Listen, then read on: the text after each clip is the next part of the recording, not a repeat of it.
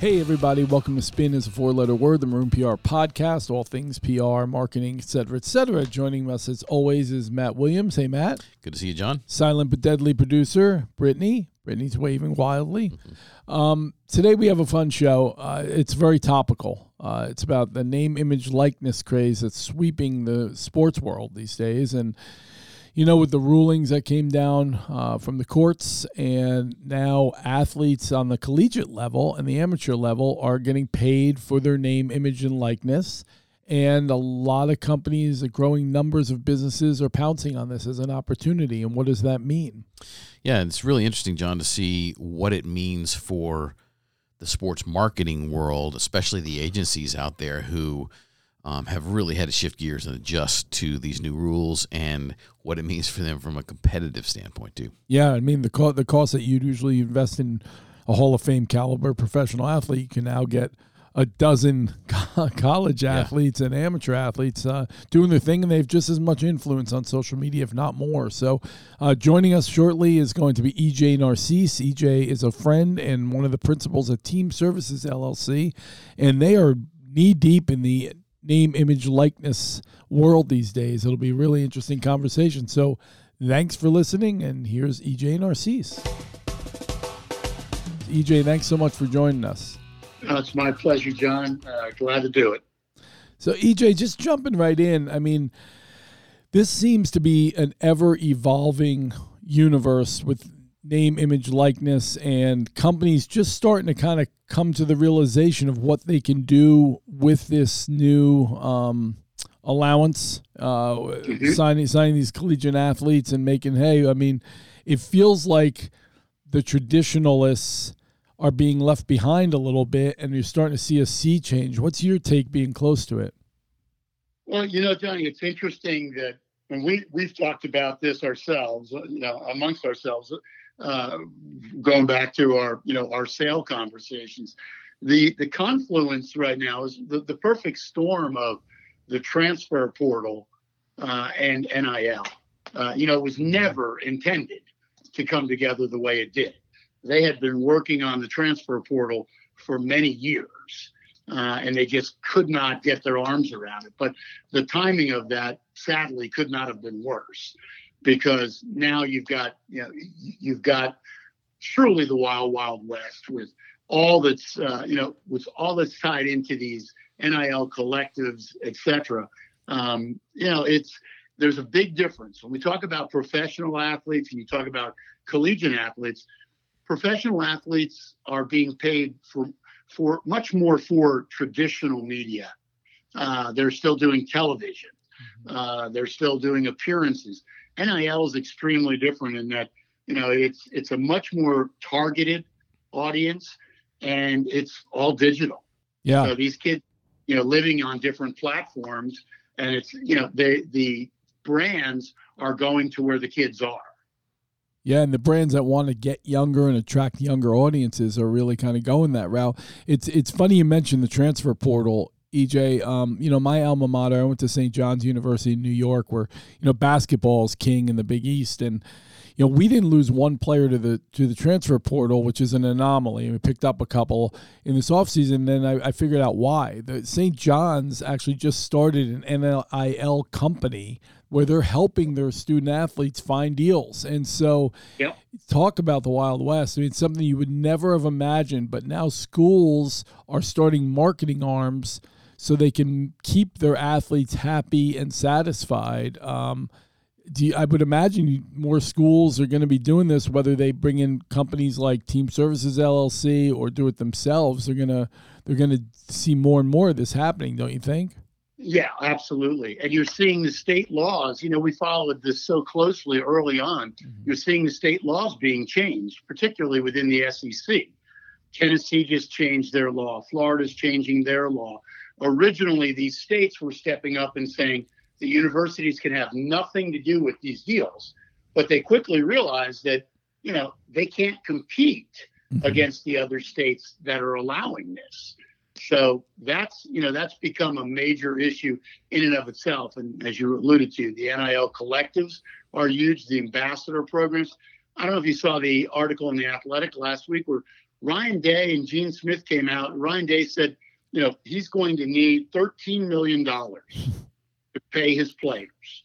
And he's gone as far, guys, to break it down and say quarterbacks are going to cost 2 million, offensive tackles and edge rushers are going to cost a million, and that's just going to be the way of the world. If we're going to keep our roster, but to keep my roster intact, I'm going to need $13 million.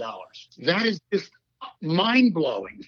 it is, EJ, and and I was going to bring that up because I, I, saw the same article. Um, you know, for for coaches essentially to say, here's here's the budget we need to compete, and and we're gonna. It, it seems to me, you know, we we're a year into NIL, and what it sounded like it was going to be a year ago to what it is now is just 180 degrees. I mean, they, they are essentially coming up with a cost per, as you alluded to, cost per athlete, correct? I mean, it's just, yeah. and they have to budget accordingly um, to pay for these kids in name, in, image, and likeness, and and be able to compete. I well, mean, yeah, just, like you said, like EJ said earlier, Matt, because this transfer portal, everyone's a free agent every right, year, so right. you got to keep them, and now you have the you got to find the means to keep them because the rules, the restrictive rules, are out the window. Yeah, yeah, I mean, schools like Ohio State are going to budget thirteen million dollars for this, but how does it trickle down, EJ, to, to even to smaller schools? Are they budgeting the same way?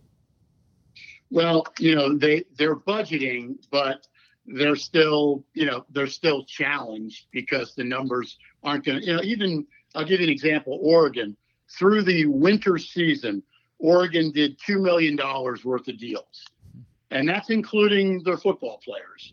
They had 719 deals, and the total dollars were two million. Wow. So yeah, they're they're averaging somewhere around 2,500 a deal.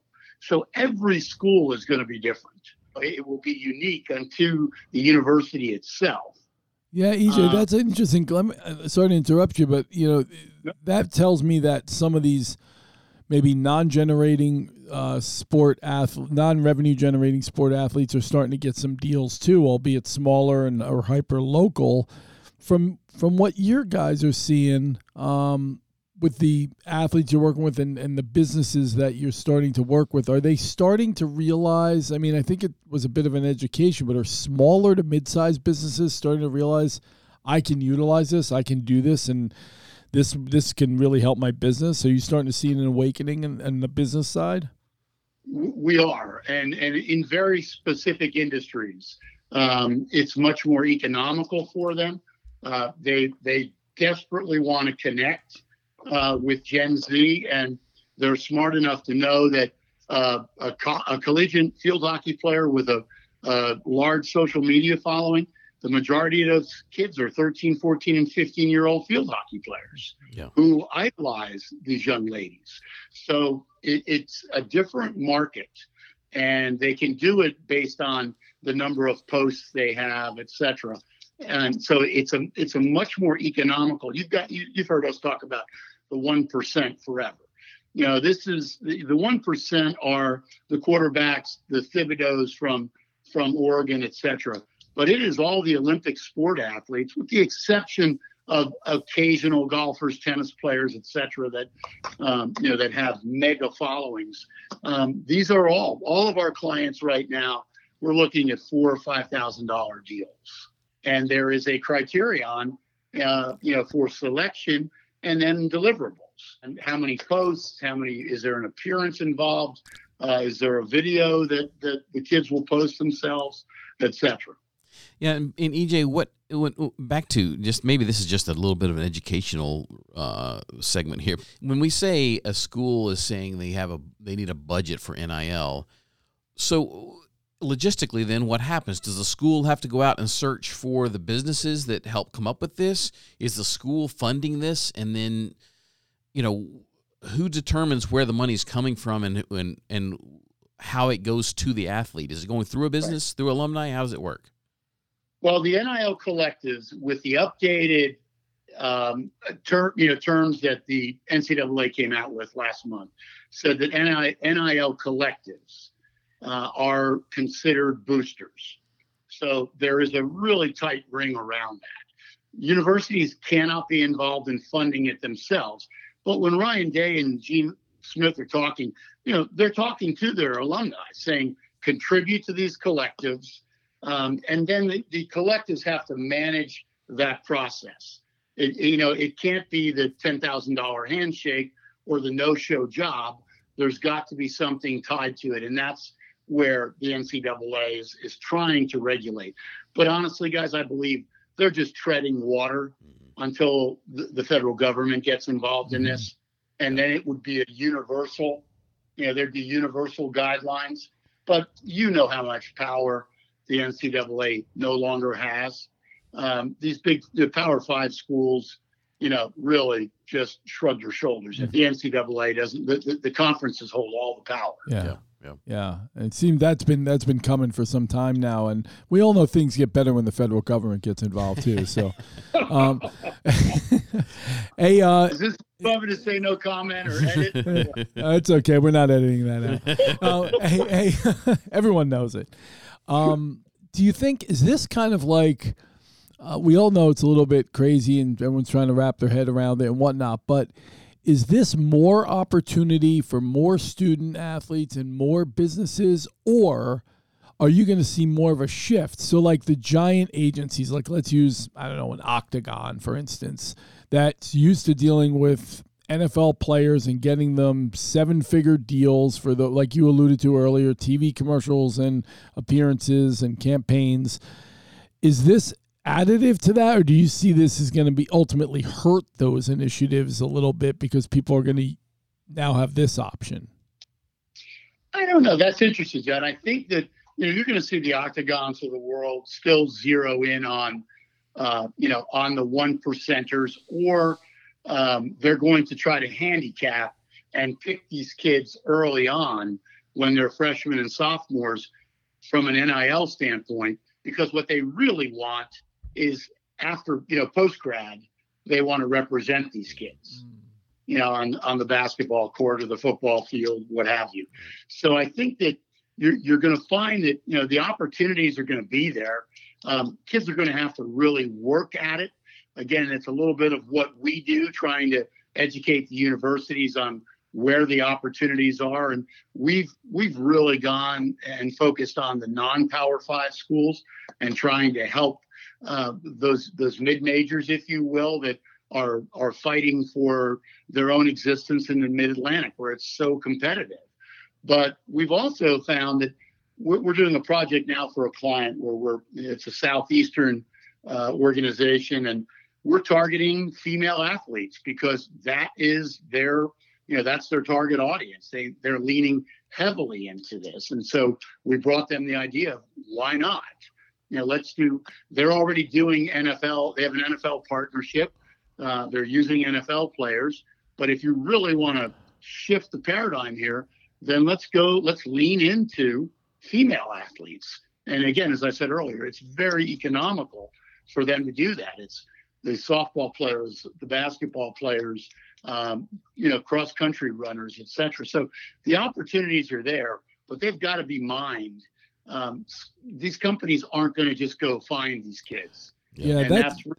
I'm sorry, Deej. That's a good point because that, that's really what I was going to ask you. Like, what is as you go out, as you and Fred and Chris over at uh, Team Services and SAIL, you as you're exploring these opportunities and finding uh, these opportunities, what's been the biggest challenge? Is it is it making sure that businesses know that these price points are reasonable and that this can help move the needle and you can actually do this? Or is it more kind of finding the kids that have the great following and they kind of get it and they understand that they have to work for this money and that sort of thing or a little bit of both?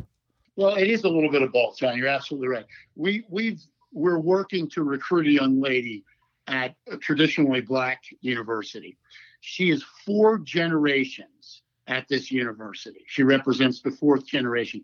Think of what an amazing story that is. And not to mention, she's a 3.9 GPA. And, a, and uh, I didn't know it went that high. I didn't yeah. know it went that high. Yeah, it's good. Not for you and I. But, but, um, but you see what I mean? It's like there, there are very unique stories. And so, uh, like any other digital platform or social media platform, unique is important. Yeah. Unique is what is appealing to Gen Z. They, you know, and, and the their the branding has to be very, very light.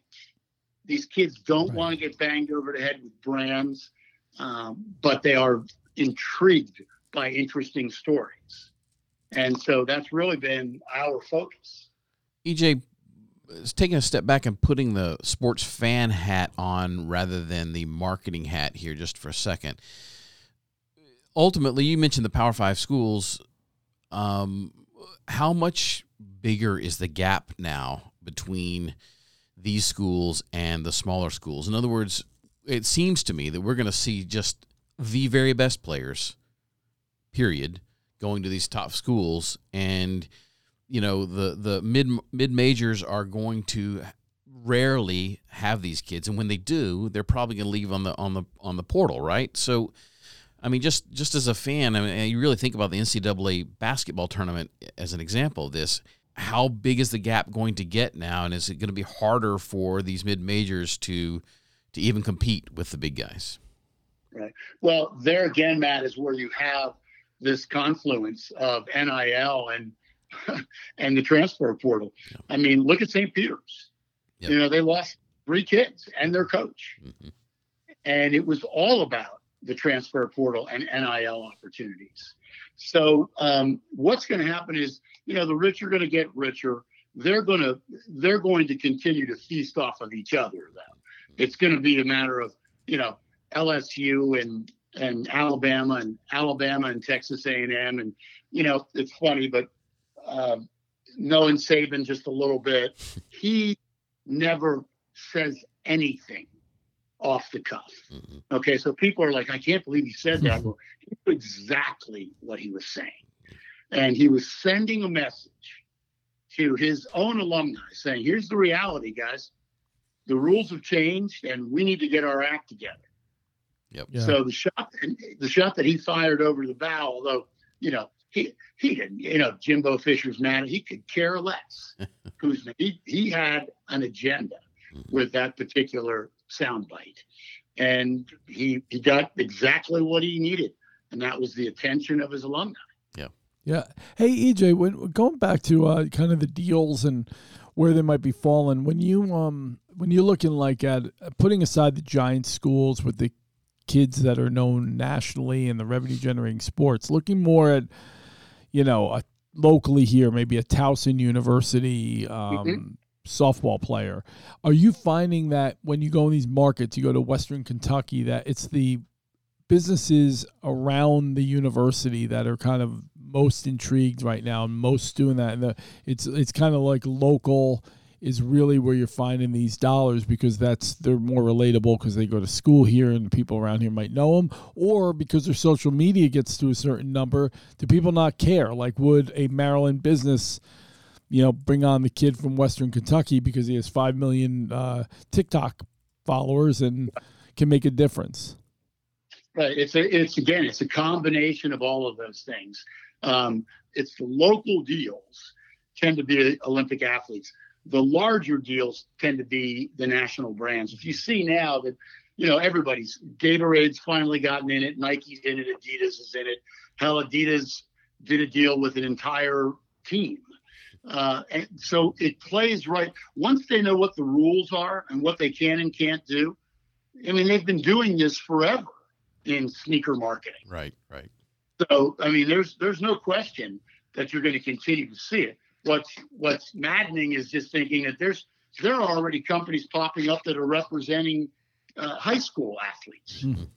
because you have a number of states that are wide open to NIL for high school kids. EJ, can you put your prognosticator hat on now and say, all right, what does the next year look like? I mean, this this this year has been, you know, crazy, and as far as timing and and how quickly things have moved.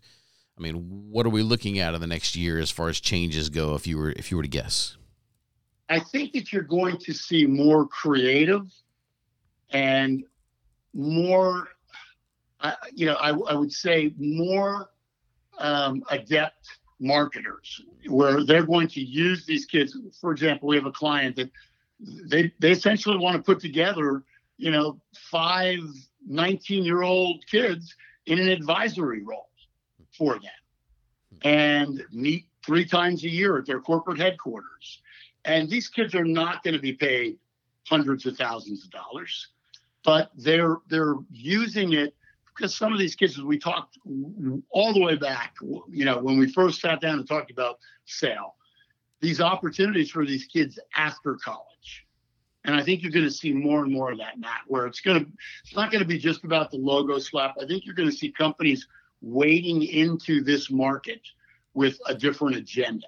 Yeah, no, that's great. Really insightful stuff. EJ, before we let you go, is there anything you want to touch on on this on this subject that maybe we glossed over, we didn't bring up to you today? You're so you're so ingrained in it right now, and it's a big part of what you guys are doing. I just want to give you an opportunity to talk about anything we may have missed.